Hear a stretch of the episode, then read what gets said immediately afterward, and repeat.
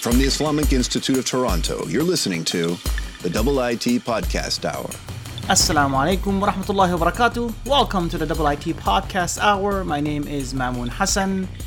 Today's guest is a dear brother with an inspirational story. Sheikh Abdullah Oduro is an Imam and Islamic teacher and serves as a scholar at Yaqeen Institute. Coming from a Ghanaian background, Sheikh Abdullah converted to Islam in 1997 and then went on to graduate from the College of Sharia from the Islamic University of Medina. Sheikh Abdullah also holds a unique title of Head of Convert Resources at Yaqeen Institute. Today, I want to talk to him about some of his thoughts as a convert to Islam and also as an Imam. Sheikh Abdullah Oduro, welcome to the Double IT Podcast Hour. Alhamdulillah, it's good to be here. Thank you. May Allah bless you, inshallah, and jazakallah anna kullu khair. Uh, it's uh, certainly a blessing uh, and an honor for us to have you here. So, Sheikh Abdullah, um, one of the topics that we want to talk about today is, which is a really amazing topic. So, you, uh, for Yaqeen Institute, you are actually the lead, I believe, uh, in um, convert research, as I, as I believe is, is your title. Yeah, I mean, it's kind of changed. You know, it's really mm-hmm. it's it, it, fluctuates. You know, it's kind of you know I like to say the convert life department. So issues mm-hmm. that are dealing with new and renewed Muslims. Mm-hmm. Uh, you know, we try to make some products and content that helps fulfill their journey and help them along their way, inshallah. Mm-hmm. And that's a beautiful thing because this is really the topic that we want to talk about today.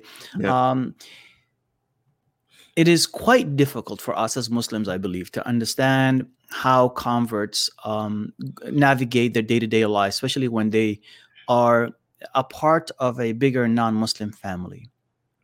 And uh, I believe where where it's easier for us to understand um, the the plight of, of of of reverts, actually, right? When we tell them, what, or when they tell us, my family hated it it's easier for us to navigate. It's easier for us to accept that of, mm-hmm. a, of, a, of, a, of, a, of a narrative, right? And we say, yeah, his family hated him, so let's help him out. Let's be, you know, don't worry about them, brother. Be patient with them, stuff like that.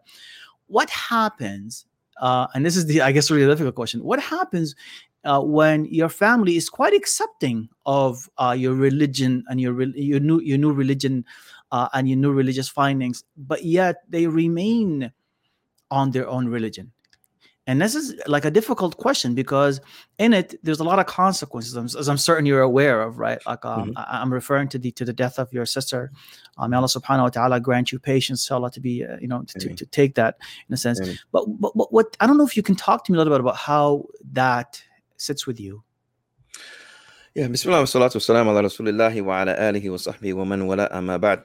Uh, it, it's very interesting that you mentioned that because you know a lot of times we will you know, making this clear distinction between Islam and kufr, Islam and disbelief, um, it it makes it easier for us to uh, be more comfortable by being insular, insular in our belief mm-hmm. as Muslims in the Tawheed and the oneness of Allah, and how that's exemplified, you know, from the five pillars, you know, and people that do not do those five pillars or don't believe in them, essentially, then they're non-Muslim. And when it comes to interaction with them, that's where it may be a challenge uh, especially if they are people of, of character and if they are people of, you know, uh, uh, uh very socially compatible with you, mm. i.e., your family members, you know, starting with them. Uh, that's where, like you mentioned, it can be a challenge, and it's very important to to understand your boundaries, your integrity, uh, and what that means and how it's actualized. And I always tell people, you know, there's going to be trial and error, especially when dealing with your family members, and it's not you know, your mother is not like how, for instance, ibn Mu'az's mother was saying, I'm not going to eat unless you leave this religion. Mm-hmm. Or, you know, you got a, you know, Abu Huraira's mother, you know, anha, she embraced Islam, but in the mm-hmm. beginning, yani, she cursed the Prophet sallallahu alaihi wasallam. Mm-hmm. You know, mm-hmm. so it was it's it's easy for us to hear that, you know, when we when we when it comes to meeting a convert, you know, it's a commonplace for the convert to say, you know, my family's totally against me. Yeah, uh, I'm alone. But then when you hear the flip side of, you know, my family's pretty happy that I became a Muslim, made me a better person. Or my family's like, look, as long as you're going to God, I'm fine. You know what mm-hmm. I'm saying? So it, it, it's a it's a you know it's a it's a diverse experience for a lot of people, and I think a lot of times we as Muslims, you know, the seasoned Muslims um, that are born and raised Muslim and are practicing to some degree, you know, when hearing that aspect, it can be it can be challenging uh, in in learning how to navigate or advising the you know the the renewed Muslim or the new Muslim on how mm-hmm. to navigate through that. Mm-hmm. When you became Muslim, Sheikh, how did your family take it? They didn't take it very well. It was, it was it was the it was the generic, you know, you're getting kicked out of the house. Uh, you know, I Mm. come from a West African family. You know, West Mm. Africans a lot of times they have they may have some exposure to Islam, and Mm-hmm. it may be in West Africa something that is positive, but deep inside, I mean, in uh, like from baggage. right? For you is your religion, and for me is mine. You know, Yeah. but uh, it could be, you know, they really didn't want they really didn't want me to become Muslim, obviously. So it was Mhm. kind of rocky in the beginning. Mhm. But I mean, but, but that's what I'm saying. Like, like you, you come with, with some sort of baggage, right? Like, like the, the, the whole difference of religion, especially in, in the West, right? When you move to the West. So one of the things, uh, you're from Ghana, and Mhm. uh, I, I know of so many stories, for instance, and, and I don't want to say so many like like overwhelming, but I know of more than one story of um, uh, of men, for instance, who have become Muslims to only find out that you know long ago they had a grandfather who was also Muslim Mhm. I don't know. I don't know if these these stories actually resonate with you or not. But yeah, that resonated it- with me. yeah, Yeah, that, happened to me as well. Mhm, You know, after I became a Muslim, it's very interesting.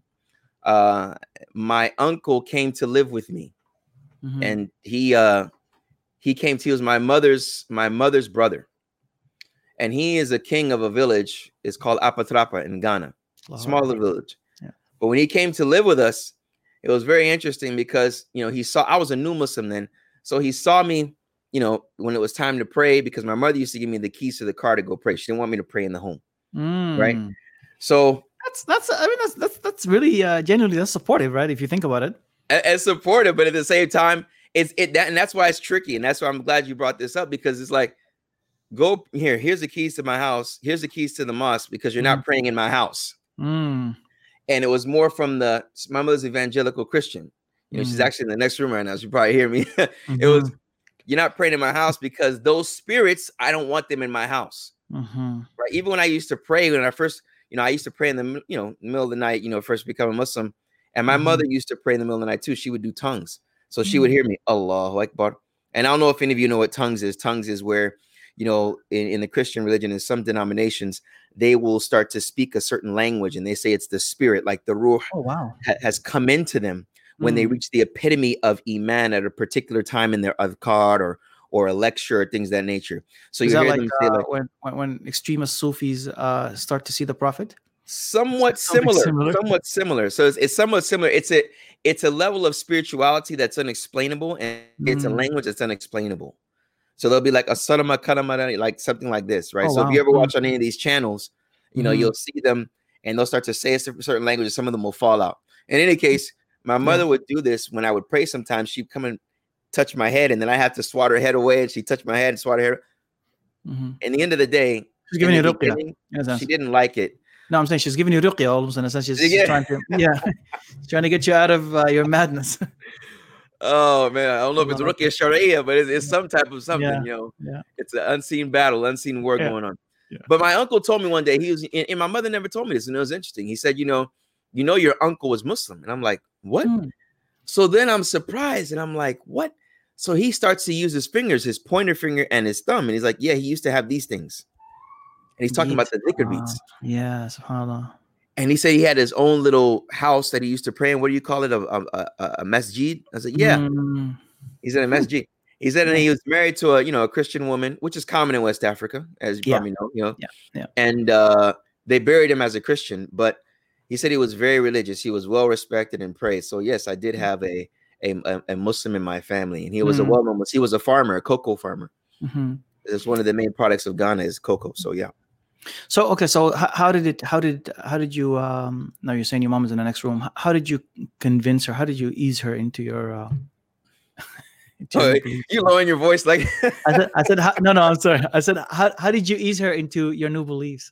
No, it, it was it was you know I always tell you know the converse man you know it's it, it's a stage it's a stage I mean you know you know studying four years later at the university and four kids later Yeah. and, a, and a wife later you know Yeah. it's really about how you are living as a Muslim Mm, because as they mhm. say the proof is in the pudding it's your actions you could profess as much as you want as I was in my early 20s you know when I went to the Jamia when I went to- went to the University of Medina she went to go to biblical college hmm. so it was a lot of interesting conversations.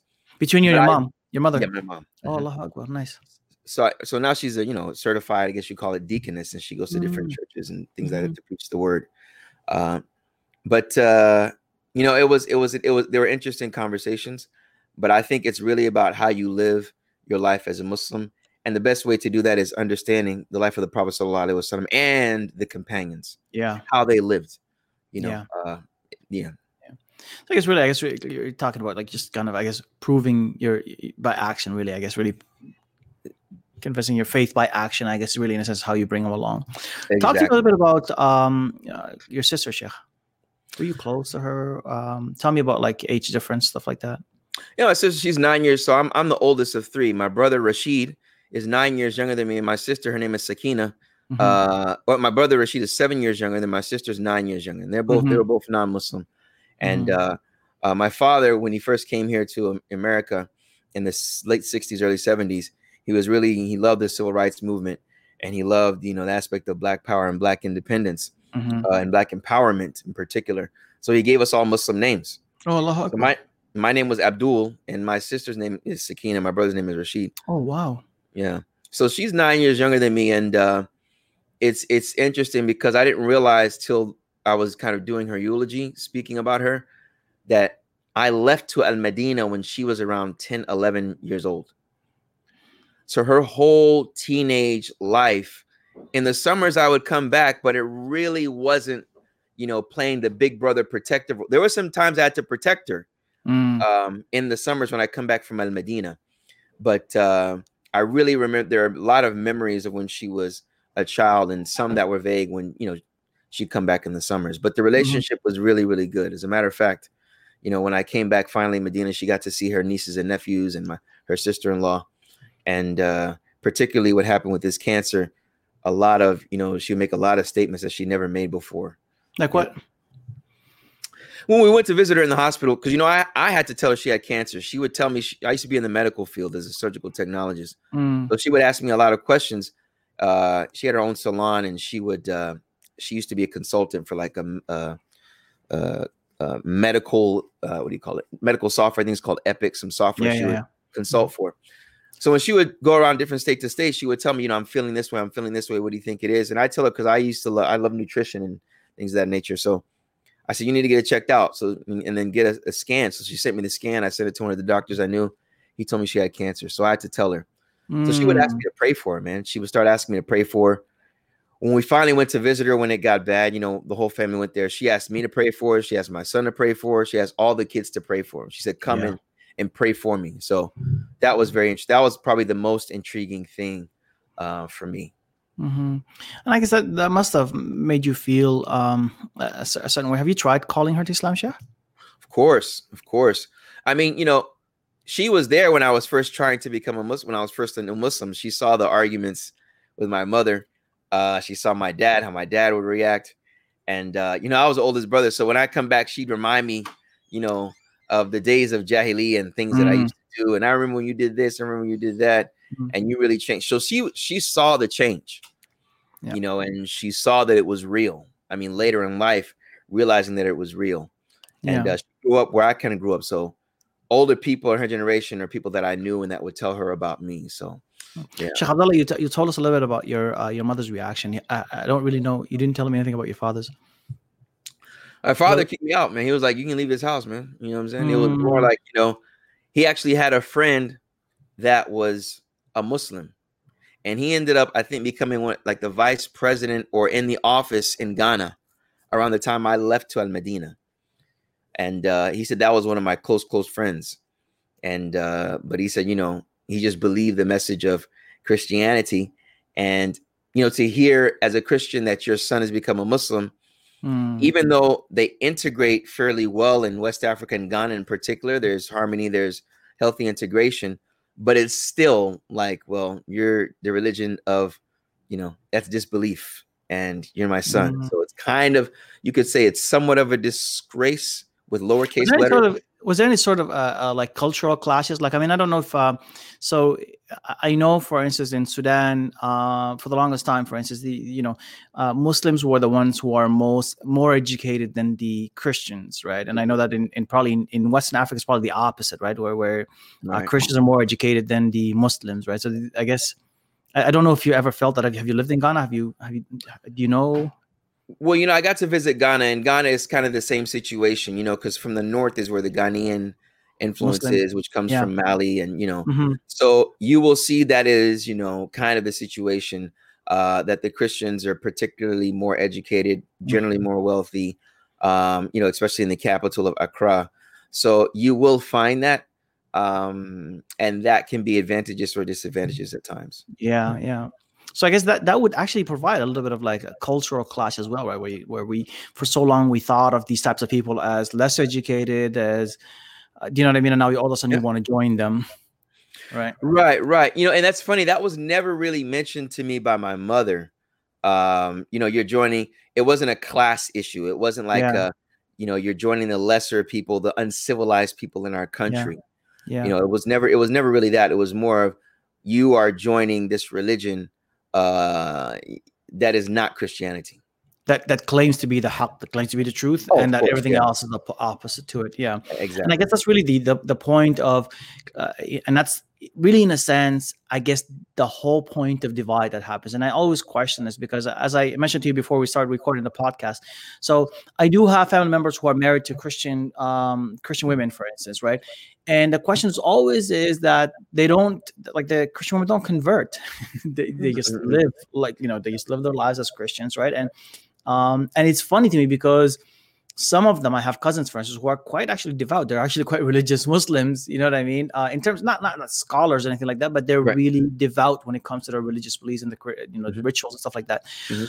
Uh, and when i talk to them about this whole okay well have you called your wife to islam you know i always these Mhm. questions right and they Mhm. say of course like they literally the answer is always like of course well Mm. like what happened in this and you- and they always say well hey man you've met me this way you like me this way, you know what I mean? And you married me Mhm. this way. So just kind of this is how I live. And I always say that always the question is I say to them, like, like, are you hoping for them to be Muslims? And the question, like honestly, Sheikh, it's so funny because the, the answer is always like, I never I remember this one specific one who used to say to me, I don't go a salah without making dua for for her to become Muslim. Like he's like, she's the love of my life, the mother of my children. He's like, I cannot bear this whole Mm. understanding of the fact that we are not going to be um uh, in a sense really together according to our religious beliefs right and i don't I, I don't know if you if you can talk a little bit about um i I guess really your family in, in that kind of perspective Yeah, I mean it's interesting because you know I'm first generation American, so I'm the first American in my whole family lineage, my whole family tree. My parents came here, dad came here, brought his brought his wife later. Wife learned English, you know. So I'm the first American. So I I experienced Ghanaian culture, West African culture in the Mhm. house, but outside I was an American. You know, you're, uh, you're code told me I switching regularly huh?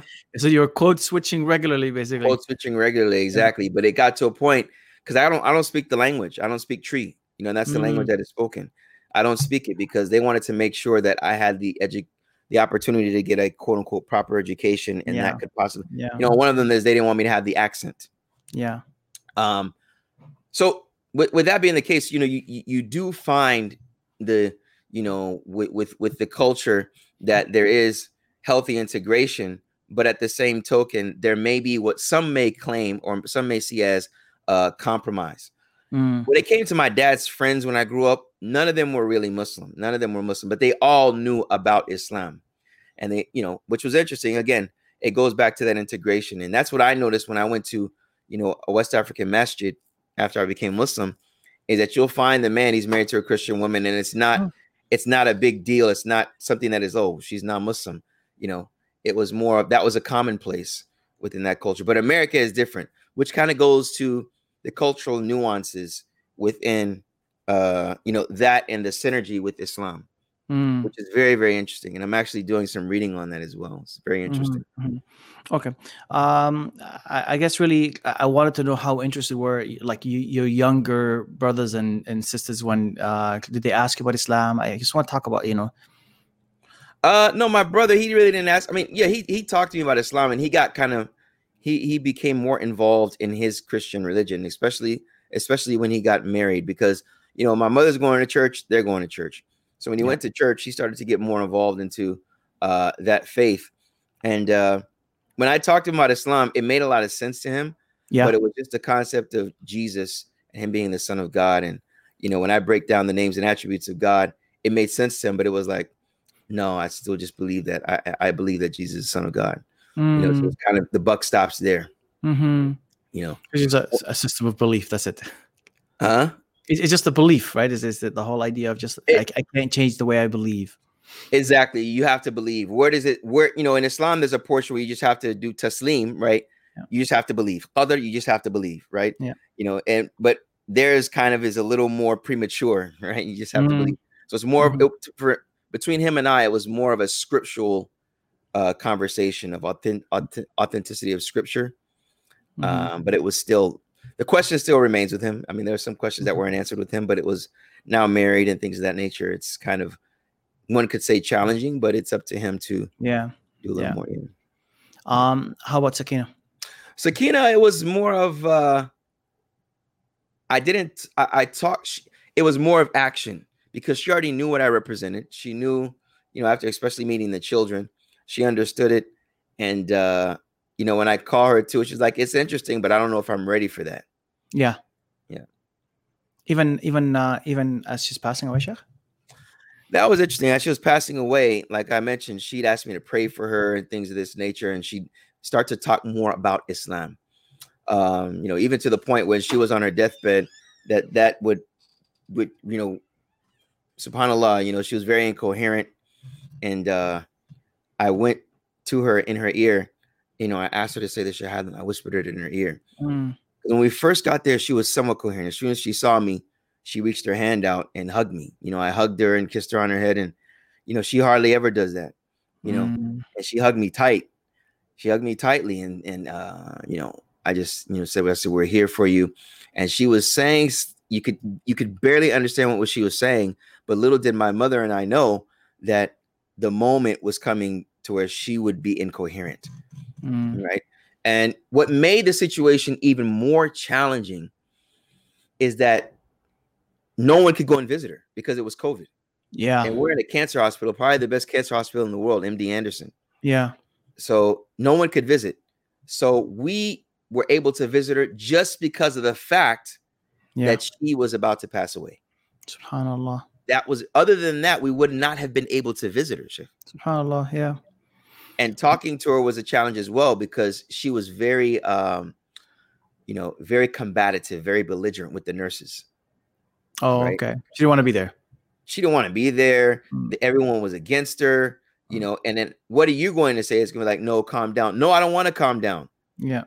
right so it was a lot of that so you know pronouncing the shahad in her ear she looked at me i don't know if she said it allah knows best but i was saying it. I said this is the time now all that time that i've been talking to you. You see my wife you see my kids. Just pronounce after me. Just Mm. pronounce after me. Say ashhadu an la ilaha illallah there is no one worthy of worship except allah and that e- jesus is the son of allah. All this time you know i've been patient and you know i've wanted you and mom and rashid to become muslim. This is the most i just poured my heart out. Mm. literally just poured my heart out. Hmm and that that's really what um subhanallah uh allah knows best allah knows best How does it make how does it make you feel, Sheikh? Like I, I don't know. Are you um are you worried? Or like how how how how does one like how do you feel? yeah it's very you know you, you you're, you're worried and you know what i'm worried about is that i did not do enough to be an example as a muslim right where she is now allah subhanahu wa ta'ala knows best Yeah. allah knows best we hope that she is someone that embraced islam upon her death you know, it's kind of as the Prophet Sallallahu Alaihi Wasallam said when when when his son died, you know, in, in his in his arm, mm. his young arm, Sallallahu Alaihi Wasallam, and he started to cry, mm. right? And he said, "Inna al-qalb la yahzan, la tadma, wa la illa. Right? And you know, the last part is what's so so profound to me. Yeah. Right? He said, "The heart the heart is saddened and the eyes will shed tears." But on top of all of that emotion that I have, we will not say anything against Allah Subhanahu wa Taala except what pleases Allah. Mm. And that was what is what was so profound, you know. Even with that, and if she died upon what I currently knew of her to be upon, we know that where that may end up. You know what I'm saying?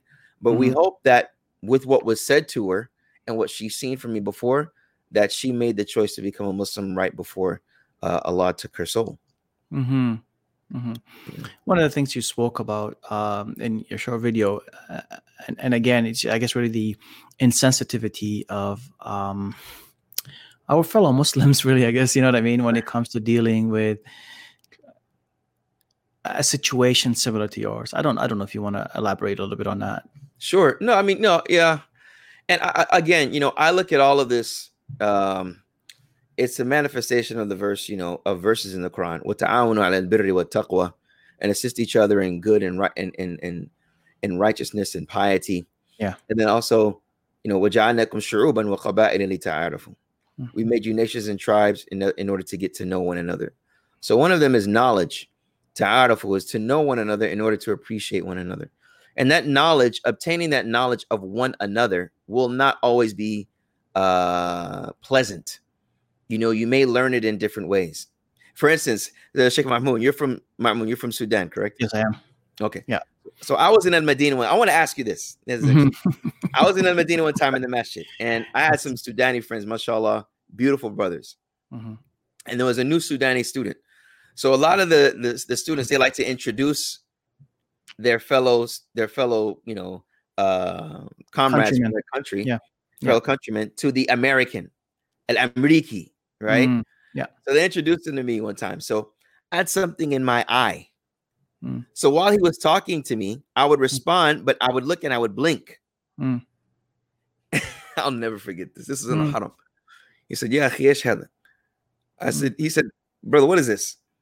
Mm-hmm. I said, Ish. He said, Yeah, Sheikh a Fahisha and then Ish to sowi." He mm, said, That's like an a very bad act. You know, it's it's it's it's an act of immorality to do what? to blink because I was blinking a lot and it was blinking a lot like females do. Oh. right? And I'm I couldn't figure it out. So then the brother Mm. that was next to him, he's like a joker. He's like a you know he's always making jokes. Don't worry, he's American. huh? He said to him, "Don't worry, he's American." Wallah, you know I face that as well. Don't worry, I send him Ricky. Yeah, Yeah. because he's American, give him a Yeah. pass. Yeah, you know, but the yeah. brother told me he was like, no, no, you know, women do that. I was like, brother, there's something in my anyway. You know, Mm. so Yeah.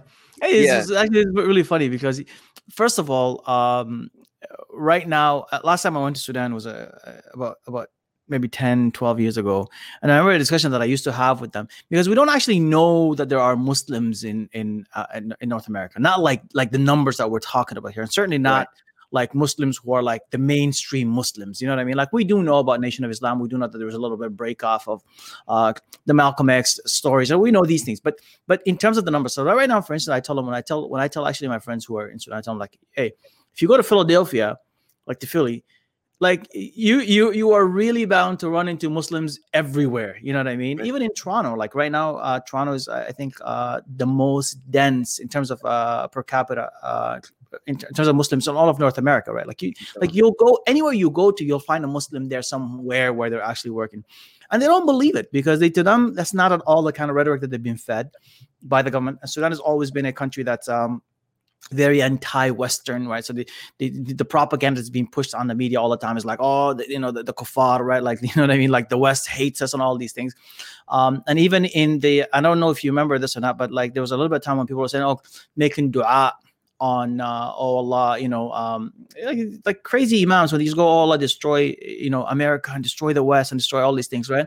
And I remember when I was there, I actually went and talked to the imam after he made this dua. And I said to him, Sheikh, you know, uh, I, like I, I was I was raised in Canada, you know what I mean? I, I know like so many I'm not talking like one or two. I know Canadians in the thousands, you know what I mean, who mm-hmm. are Muslims, who are like Salafi Muslims, who are like Sufi Muslims, who are mm-hmm. like, you know, like like like there's a- like there, there is a good number of Muslims there. So when you talk about the country as a whole like this, right, it becomes really problematic for us to try to educate, you know, the the, the and the sheikh didn't know. Like, wallahi, he genuinely did not know that there are actually Americans who are Muslims. He was like, I thought there was, you know, just this nation of Islam people. Right? No, no, Sheikh, there is, you know. And then it- it's funny because even when I was in Saudi Arabia as well, and this is interesting because in Saudi Arabia it shouldn't be the case at all, right? When um, I used to teach at, uh, at, the university there, uh, and when we would walk into a masjid, we would have some British and some Americans and some white Americans and white British people and and um, and uh, uh, African, you know, uh, British and African Americans. And when they walk into a place, and I'm the only one who speaks Arabic Fusha. I speaks Arabic f- fluent. So when we speak to the uh, the Imam and I introduce him to these, oh, like, oh, this guy's from America, and he's, oh, mashallah, like, but Aslan, Aslan, where is he from? Oh, And man, I said to him, Sheikh, he's from America. No, no, no, no. But Aslan, Aslan. I say, yeah, Sheikh, I don't, there's no, I don't know what Aslan, I don't know how more Aslan is. I was like, he is one of those people. And legitimately, this is how I used to describe it to him. I said to him, he is one of those people whom uh, the white man have literally kidnapped his grandparents, brought him here. The man does not know which country he comes from, and this is where he's at. This is the only way you can actually get him to understand this, right? And then as soon as he understands that he thinks about this, he says, "Okay, fine, don't worry about this. How about this white one, Aslan? Aslan, where is he from? You know, like Yeah. he cannot comprehend the fact that and and I remember we used to have this brother who um was a white man, but even his parents were Muslims, and this drove the Imam crazy himself. He's like, well, like how can your parents? And his father was a, an elderly man, elderly white man who's lived in in Saudi Arabia for so long as well. Yep. So when he speaks Arabic, everybody, I remember everybody in the whole hall, they would just be quiet because he spoke uh, like a Saudi Mhm. Arab. You know, like this, this white man, blue eyes and blonde hair, and he looked like a hippie, you know, genuinely, but he was a guy who just lived in Saudi Arabia. And so it, it, honestly is just lack of knowledge. You know what I mean? Like many Mhm. people, especially in countries. I mean, I'm assuming things are a lot different now. Um, but you know, but back in those days, they just didn't know. I also, um, this is also another funny story that I used to have. Uh, I traveled with Sheikh Abdullah Hakim Quick to uh, Mhm. Morocco, and we were traveling from Spain to Morocco through the ferry. And in the ferry itself is where the immigration officer will sit and will check your passport. And it doesn't matter what your passport says because as soon as he opens it, he looks at you and he sees your name. He's like, "And where are you from?" I said, "No, I'm Canadian." No, no, Aslan. Yep.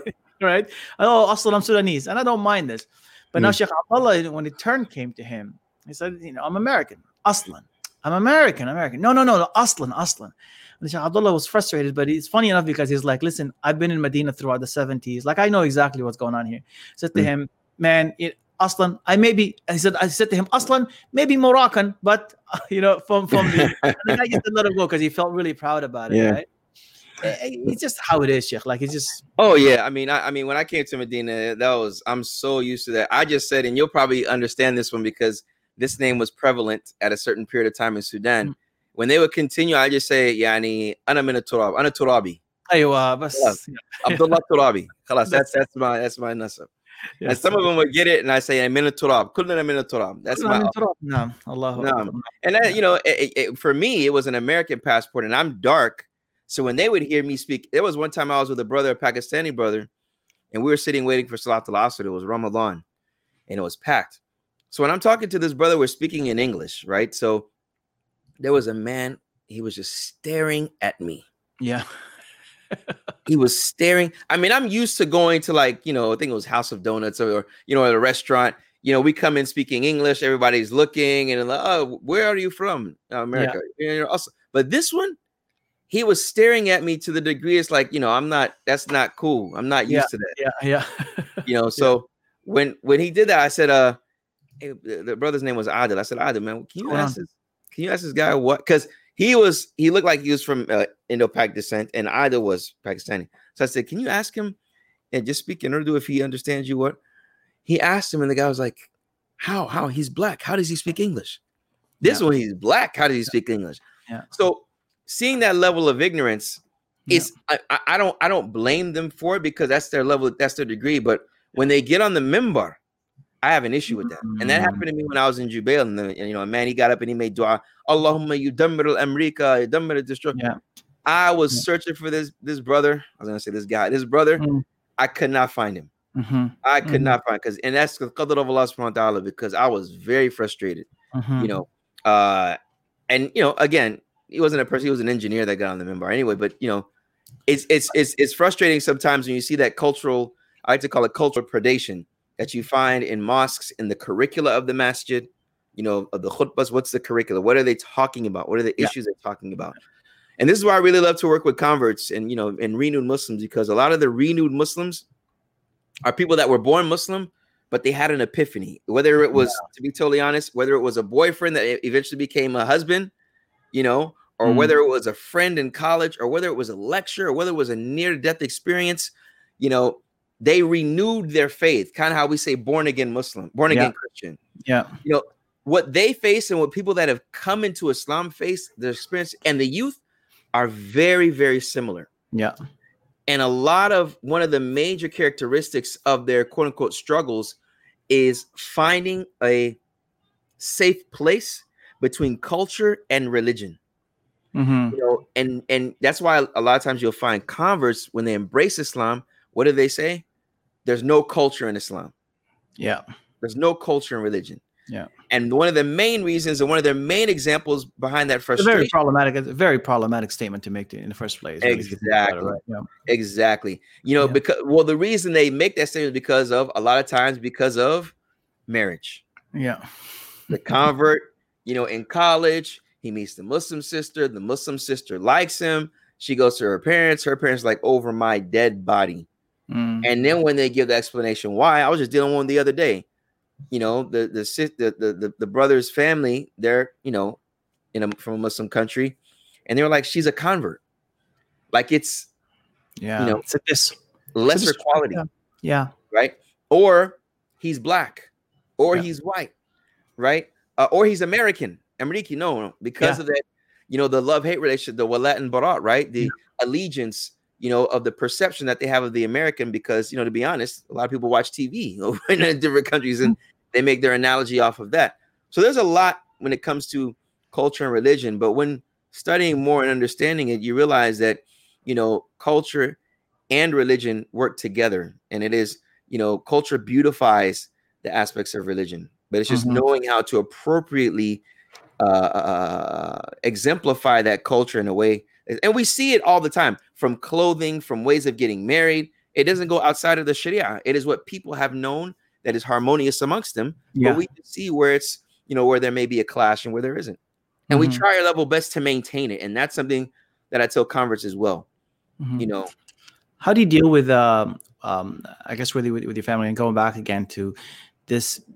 How do you deal with events that are being held uh, or that you have to go to? The events that you have to. I mean, it's a simplest example: um, the funeral of your sister. How, how did Yep. you deal with that? Yeah, and you know it's funny because I talk about this and uh, with Yaqeen, Yaqeen uh, Institute. I did a whole. Uh, we just opened a series called Basics, Yaqeen Basics. Mhm. So it's a video series for new and renewed Muslims on the who, what, when, where, and why of the five pillars. Mhm. So giving these kind of guidelines is very, very important. And uh, I think I gave an example with that with my father's funeral, because my father's funeral was in 2007. My mother had to tell me that he passed away. I was here in Dallas. My first concern was like, okay, the shirkiyat that are going to be performed. Should I go? Mm, Right. yeah. Then the next thing that came to my mind was, uh, وَقَضَى رَبُّكَ أَلَّا تَعْبُدُوا إِلَّا إِيَّهُ وَبِالْوَالِدَيْنِ إِحْسَانًا Mm, And your Lord order that you worship none but him and to your parents do ihsan. And how the scholars would always say that this follows worshiping Allah subhanahu wa ta'ala, which shows the importance and which as as a result, birr walidain, righteousness and good duty to the parents is fard ain. It's obligatory. Yeah. So my main concern was okay, my mother just lost her best friend, which is my father, her husband, her only, you know, uh, uh love. And the oldest son, culturally, if I Mhm. would not show up, I know for a fact that would be a devastating for her. cultural disgrace. She would never let me go on that one. mm, So I had to be, how would you say, religiously mature and go there. And she already knew I was Muslim. And this is the thing we have to remember as converts and as people that are practicing the faith is Mhm. that she knew I was Muslim and she knew what that represented. I mean, I studied in Medina and then came back. She Mhm. knows that I'm not going to embrace Christianity. She knows that I'm not going to uh, uh, uh, uh, embrace the culture if if there were any polytheistic cultural practices. Yeah. So if I go there and decline, she knows why, and it's fine, right? So that's one thing I think we always have to realize is that when you're Muslim, you're Muslim for a reason, and if you know and the relationship is good that they know, it's important for you to to embark upon those culturalistic practices, especially you Yeah. first or second generation uh, uh, Americans out there. Yeah. You know, it's very, very, very important. Um, so when I went when I went there, it was a lot of culturalistic practices, but none of them were polytheistic, even in nature. You know, so uh for instance, you know, there was one day we had to go walk to the father's home, my dad's where he grew up, and sit there with his sisters and sit there and talk to them. There was another day where they came to my mother's home and met her mother and everyone. Everyone sat there and talked. Then there was the day of the of the funeral where his Yeah. coffin was there, and people would stand there. There was wailing from a couple of people, and we know in Islam it's called a niyaha, wailing over the dead. You know, and I realized that there was. My mom said, "Yeah, that's one person that was paid to wail." I was like, "Oh my god!" I used to hear Yeah, so about. this, is, this is this is this happens uh, in Ghanaian uh, as well, eh? Oh eh? yeah, man. Oh, subhanallah. Yeah, yeah. So tell us a little bit about this, yeah. because this is I just I don't want to deviate from this, but I think this is a very interesting thing. so what happens? Like they actually Like some Rent? person will come and they'll start wailing. Like my dad's name was Cicero, so they'll be like, "Cicero, Cicero, why? Cicero, Cicero, why?" You know, Mhm. And I'm like, and me and my sister, and my sister was with me, the one that passed away. She was Mhm. with. So I'm like, I asked my mom. And this was in Ghana, Sheikh? Huh? This was in Ghana. this was in Ghana. Okay. So my sister and I went to Ghana because my mother was already there. yeah. we went to Ghana together. So yeah, so it was uh you know, you know, seeing that it was, you know, that someone was paid to do that, realizing okay, that aspect from the Sharia is haram because it shows displeasure with the qadr of Allah. When you're asking Mm. why and crying and increasing that mourning feeling and you know, so okay, I didn't participate in that. But Mhm. them seeing the oldest son that came from America there spoke a lot about him and my mother and me, Yeah. which was As a family.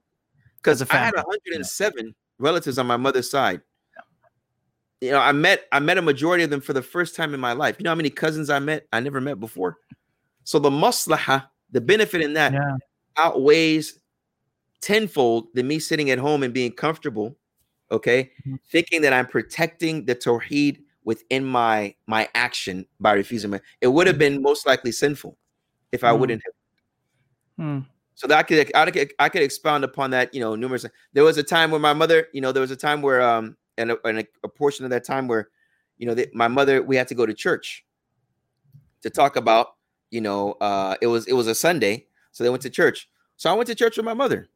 Mhm. I went to church with my mother, and then I wanted to hear the message of the Wallahi al the message of the. He didn't even, I think, only once he mentioned in the name of Jesus. The message was about death and how we are going to live our life. A universe. It was a very good sermon, Mm. right? Very good. Yes, they had the band there. Yes, they had music. Yes, they had right. But I'm there to fulfill what bil walidaini ihsana. And what I was doing, there was nothing in essence that was uh, impermissible in nature. And Allah knows best. Did you get any um, uh, criticism from Muslims around you, or did you share that with anybody? Yeah. I sh- oh yeah, yeah, yeah. I shared it. I mean, I shared it with people. I have no shame in you know. And if it's if it's criticism, I'd like to know you know where the criticism is from, and if it was, and if there was criticism, there wasn't any criticism. Firstly, but a lot of times when there's criticism in this, it goes, it comes from those people that you were talking about, people that really don't understand either the Sharia or understand the culture. Right. Mm. and not realizing that there is a synergy. Historically, there's been a synergy of Sharia and culture. Yeah, yeah. Right. So yeah. All right, if you're joining us still, uh, if you're actually just joining us, we are speaking to Sheikh Abdullah Oduro. Uh, Sheikh Abdullah is um, with Yaqeen Institute. He's an imam. You're Sheikh, you're in, in, in, in Texas, right? Yeah, I'm in Dallas. Mhm. You're in Dallas, mashallah, yeah. And uh, we're talking about the experience of reverts and converts uh, who come to Islam. We're talking about also how to deal with this. Um, I, you know, I don't even, I don't even if you call it a struggle because it, it is. I mean, everybody, even Muslims with with no revert family members, are still going through some sort of struggle within their family members and so on and so forth. Right? Because I think one of the amazing things you sh- you you you drew parallel to, which is those who find Islam, even if they are born as Muslims. So I I, became religious uh, at an elderly age, right? Mm. But I do remember, I don't say elder, like I wasn't old, but I I I, I was certainly past my prime time. Uh, but it was at a time when even though my parents prayed all my life, like you know, I saw them all the time. Um, I felt like they were not as religious as they should be, which is Mm. really strange, right? Like if you think about it this way, right? I always to be like, like because my dad used to make fun of me all the time, right? It was like like he's, he would say to me like, "You just became a Muslim yesterday." And he literally he would use the word that word. You know, he's like, you came a Muslim yesterday, Calm and you're down. judging us now. Like you're you're just now you're judging us. And, and, and at that time, it made no sense to me, right? Because I was really judgmental of all other things, like, oh, no TV in the house, Dad. Like, what's going on here? Why is you know why is the why is the? And then I used to live with my father in this house. May Allah Subhanahu wa Taala protect him. I mean, Um, and uh, um, and when my daughter would go upstairs, so uh, we didn't have a TV downstairs, and we wouldn't allow for our daughter to like listen to no no no watch TV, no music or anything like that. Me and my wife were were these extremists. Really, if you, say- if you think about it, we were sitting in this house downstairs. Mm-hmm. But upstairs, my dad would turn on like the Sudanese news, uh, Sudanese um, like uh, these TV channels, and he would listen to it. And uh, Maryam, my daughter, would go upstairs and she would dance like to this music and stuff. And I would, and I would go upstairs and he would be clapping for her, and she and Miriam would be dancing, and my sister as well would be there. They would have like, like a, a party, and I'd, I'd just come upstairs and I'd be angry, like, Dad, you know, that's not how I want to raise my kids. You know what I mean?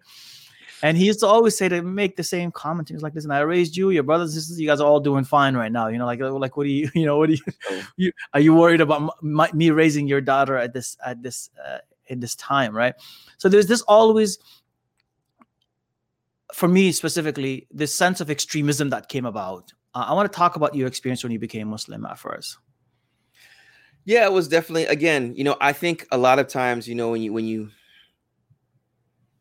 when it's the renewed Muslim, the youth, that includes the youth as well, you know, must that have been Muslim their lives and then they want to start to practice quote unquote their religion, they they practice the religion as though they want a clean slate and they want to be from the 70,000, which we should all aspire to be, right? From the hadith of Prophet Sallallahu Alaihi Wasallam that yeah, hisab wala adab. But when it comes to a ta'amul, dealing with other people, we have to understand. You know, Ibn al-Qayyim he mentions uh, when dealing with the people, it should be uh, we should have looked through two different lenses.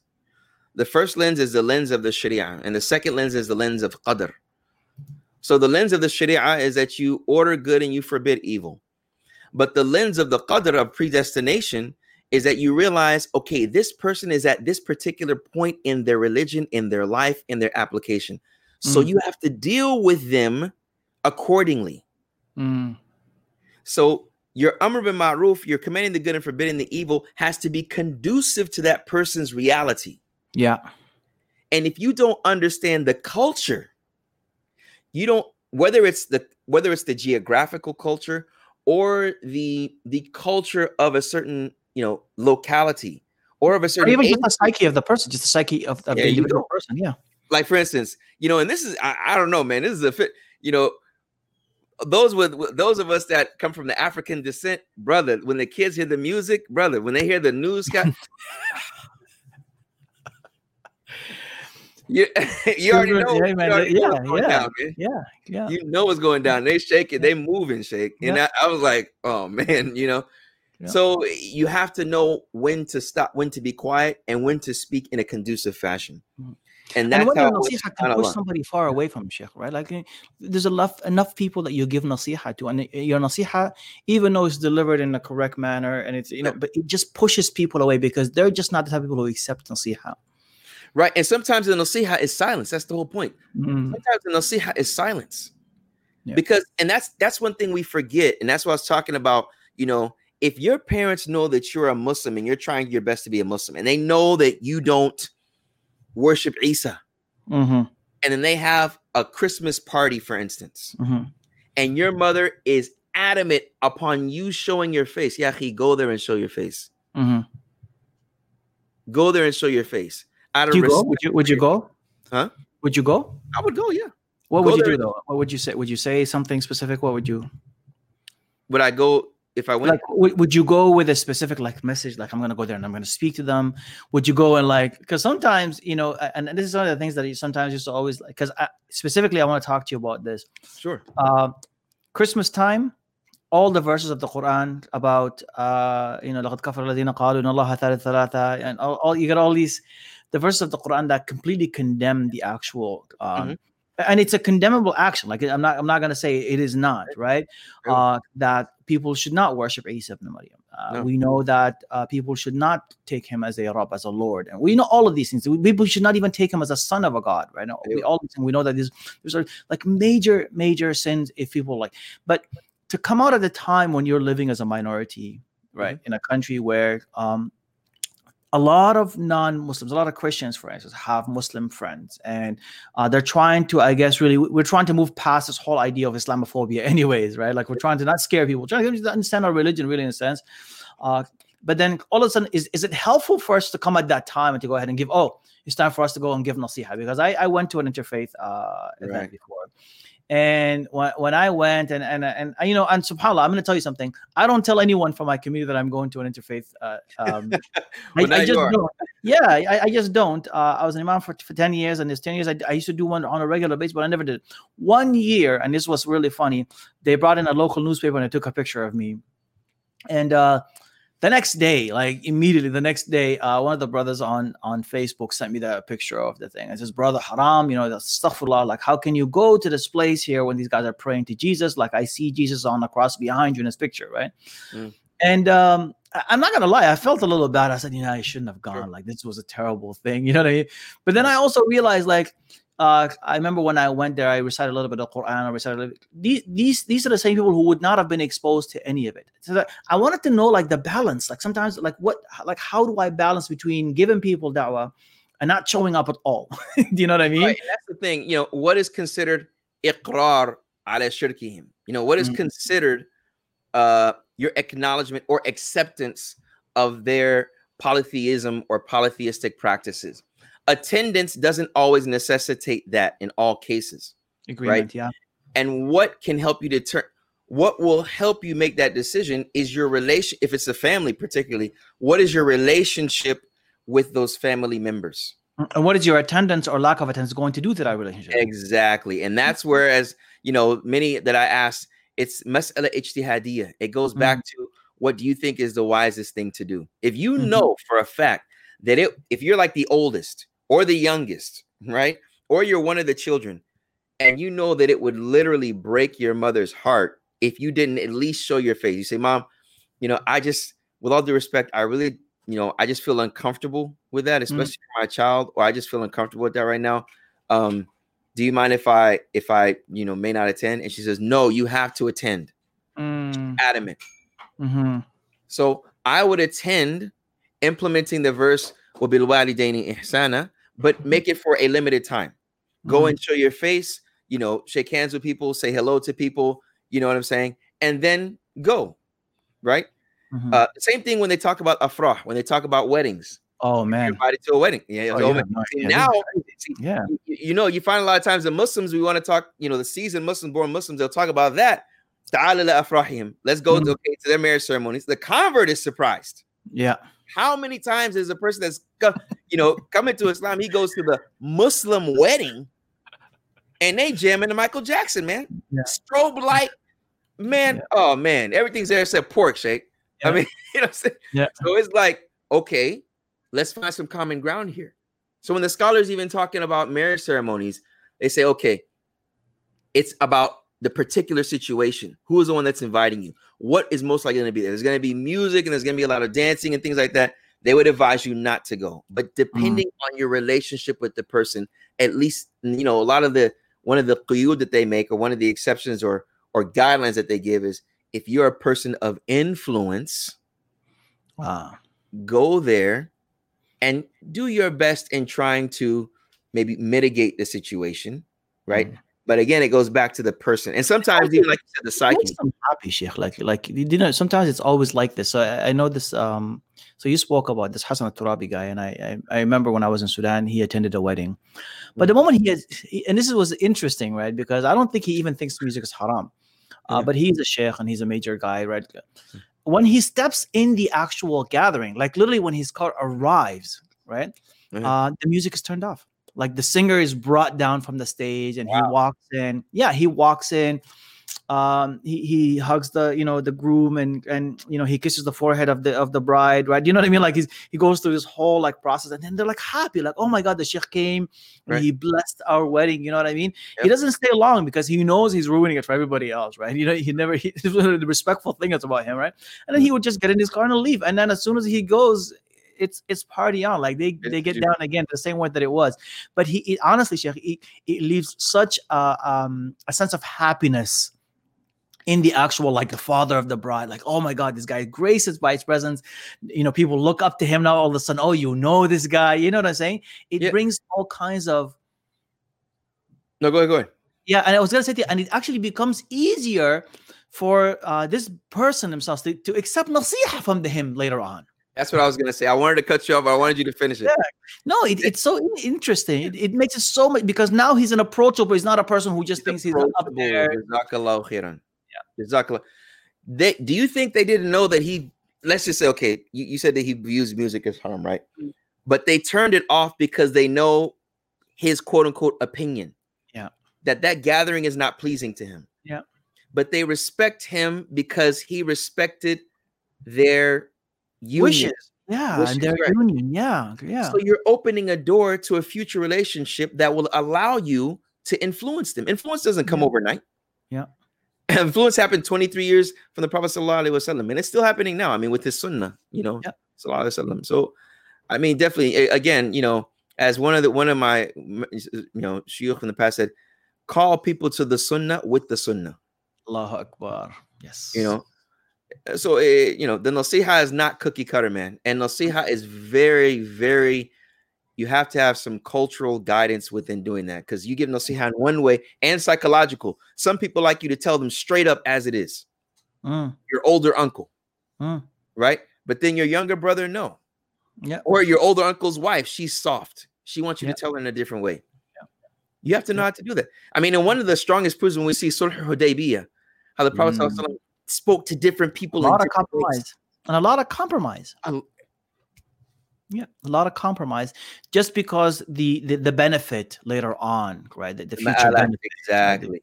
Future benefit. exactly. Did you say anything at uh, in your father's uh, funeral? Were you able to speak? Were you able to do anything? Oh yeah, yeah, yeah. Subhanallah. I'm glad you brought that up. You know, it's Mm. funny because my mother, I mean, obviously we had the coffin in front of us, and it was my sister and I, you know, we're sitting there. And then my mother told me she she came to said, say that Arabic thing that you say before your sermons. Mm. Arabic hmm. thing. And I did, you know, khutbat al hajj. Allahu Akbar. So I did khutbat al hajj. and then I spoke about, you know, death. And then mm. I hmm. mentioned Akthiru dhikr hadim al ladat al mot. Hmm. I mentioned a hadith the Prophet Sallallahu Alaihi Wasallam, you know, uh, you know, uh, you know, there's two things that we're neglectful of, asihatu al faragh, so take Mm. advantage of our time, but then most importantly, leaving the legacy. Whenever it's uh, when we talk about death, I always talk about leaving a legacy. What's the legacy that he would have, that the deceased would have wanted? Try to live that legacy within your life. You know, Mhm. Mhm. when I left Ghana, my mother said that people were so amazed at that Arabic thing that I said. Jaws were dry. 'Cause I looked, people were just quiet. They didn't they didn't expect me to get they thought I was gonna the Americans gonna get up and speak English. Yeah. I'm, get up, I'm speaking I'm speaking Arabic, man. So they're like, what? So it was- it was- they were blown away, and then they saw how you know it's Wiratha, how I got it from my mother, the public speaking. You know, they saw yeah, that yeah, yeah, yeah. it was a it was really really um comforting the word comforting because they saw they saw my husband's wife in me but then i look just like my dad like literally some of my dad's sisters couldn't look at me when i smile they would start crying because they look just like their their brother you know so Mhm, mhm. that was Did you speak at your experience Did you speak at your sister's uh, uh, um, uh, funeral as well? exactly i did the same thing i did Same thing. khutbah al-hajj. Allahu Akbar. yeah my mother my mother she said you better do that arabic you know Yeah. so i did it That's actually a good sign, Sheikh. Like that's a, a really beautiful sign that your mother's asking you to speak, and like that's that would uh that would that would make me happy. You know what I mean? Like Wallah, yeah. And, and and again, you know, and that's one of the du'as that I made, man, is when I became Muslim and I was immature in the beginning, you know, and I went to Medina, you know, in the heart of many times. Obviously, obviously, I'm asking Allah to guide them Yeah, till today, man. yeah. You know, to guide them. and that's just a manifestation of how of, of Allah's huda. That's how Allah wants to do it. You know, uh, I can't force anything. You know, there's mm-hmm. no time limit, but uh, you know that but relation happen in a second, Sheikh. Huh? Ch- change can happen in a second. Yeah, exactly, exactly. Because you know, the other day, subhanAllah, on my Instagram, I was in the masjid, and then my wife and my mother walked in the mm-hmm. masjid, and then my wife was like, "She mm. wants to see the masjid where you work, right?" She mm. calls me an Islamic lawyer because I study yeah. Sharia. So yeah. She's proud. That's what I used to tell her. What is Sharia? I was like, I'm basically going to become a lawyer. Oh, a yeah. lawyer? My That's son is a lawyer. You know, That's so it's like you got to be wise, man. So yeah, she walks in the masjid, and I just did an Instagram live story thing, tour around the masjid, and I told her well, there was one part. I said, okay, now pronounce after me, Ashhadu, Ashhadu, mm. Allah, Allah. I said, you know what you're saying? She's like, I know what I'm saying. I said, mm-hmm. are you mm. really what I'm saying? I said, I, you know, I, I, she, she's like, maybe one day, soon. Mm-hmm. I said, okay, so you know, Allah knows best, man. Allah, Allah subhanahu wa ta'ala guide her, inshallah. And, you know, I, I, one of the things that uh, remember my, our Mashayikh used to always say, they say, Allah does not let you down if you ask Him genuinely. You know what I mean? Like, regardless of what it is you ask, He does not, He won't let you down. So, may Allah subhanahu wa ta'ala guide your family, inshallah. Yeah. Abdullah, I can talk to you forever, man. I don't know. Uh, I know we were supposed to finish a half an hour ago. Oh, really? And I know you got and I know you gotta go. It's like it's like it's almost seven o'clock right now here, so it's Maghrib time for us here. May Allah subhanahu wa ta'ala uh, grant you Jannah, inshallah. May Allah subhanahu wa ta'ala bless you and all the projects that you're working on. I do know that you're working on the, uh, uh, the I think the, the, the series were called the Testimony of Faith, the Pillars, Five Pillars Made Plain. Yeah, Five Pillars Made Plain, Yaqeen Basics. And then we also, I also started a nonprofit in 2010 called New You, K-N-E-W-U dot org. Mm-hmm. So that's the kind of effort I do right now. And then I'm also doing some stuff in like nutrition and fitness as well, along with being the imam of the masjid. How do people get a hold of you? Uh, they can reach me. I mean, you can see me on Instagram. I'm kind of getting new to this social media stuff, but uh, Instagram, so, Facebook, Instagram, Facebook. Yeah, Abdullah Oduro. Uh, and uh, yeah, that's on, probably where you can see me. And I'll put all the links for those, inshallah, as well here. Jazakallah khair. May Allah subhanahu wa ta'ala bless you, inshallah. May Allah give you Jannah, inshallah, Sheikh. I mean, Jazakallah khair for this opportunity. May Allah subhanahu wa ta'ala make this podcast a means Mm. of returning to him, inshallah, in his remembrance, man. Good work. The Double IT Podcast Hour has been produced by yours truly. My name is Mamoon Hassan. You can find me on Twitter and Instagram at this underscore moon underscore lives or look for me on Facebook. Double IT Podcast Hour has also been recorded at Nabaga Media Studios. Until next time, look for us and we will look for you. Assalamu alaikum wa rahmatullahi wa barakatuh.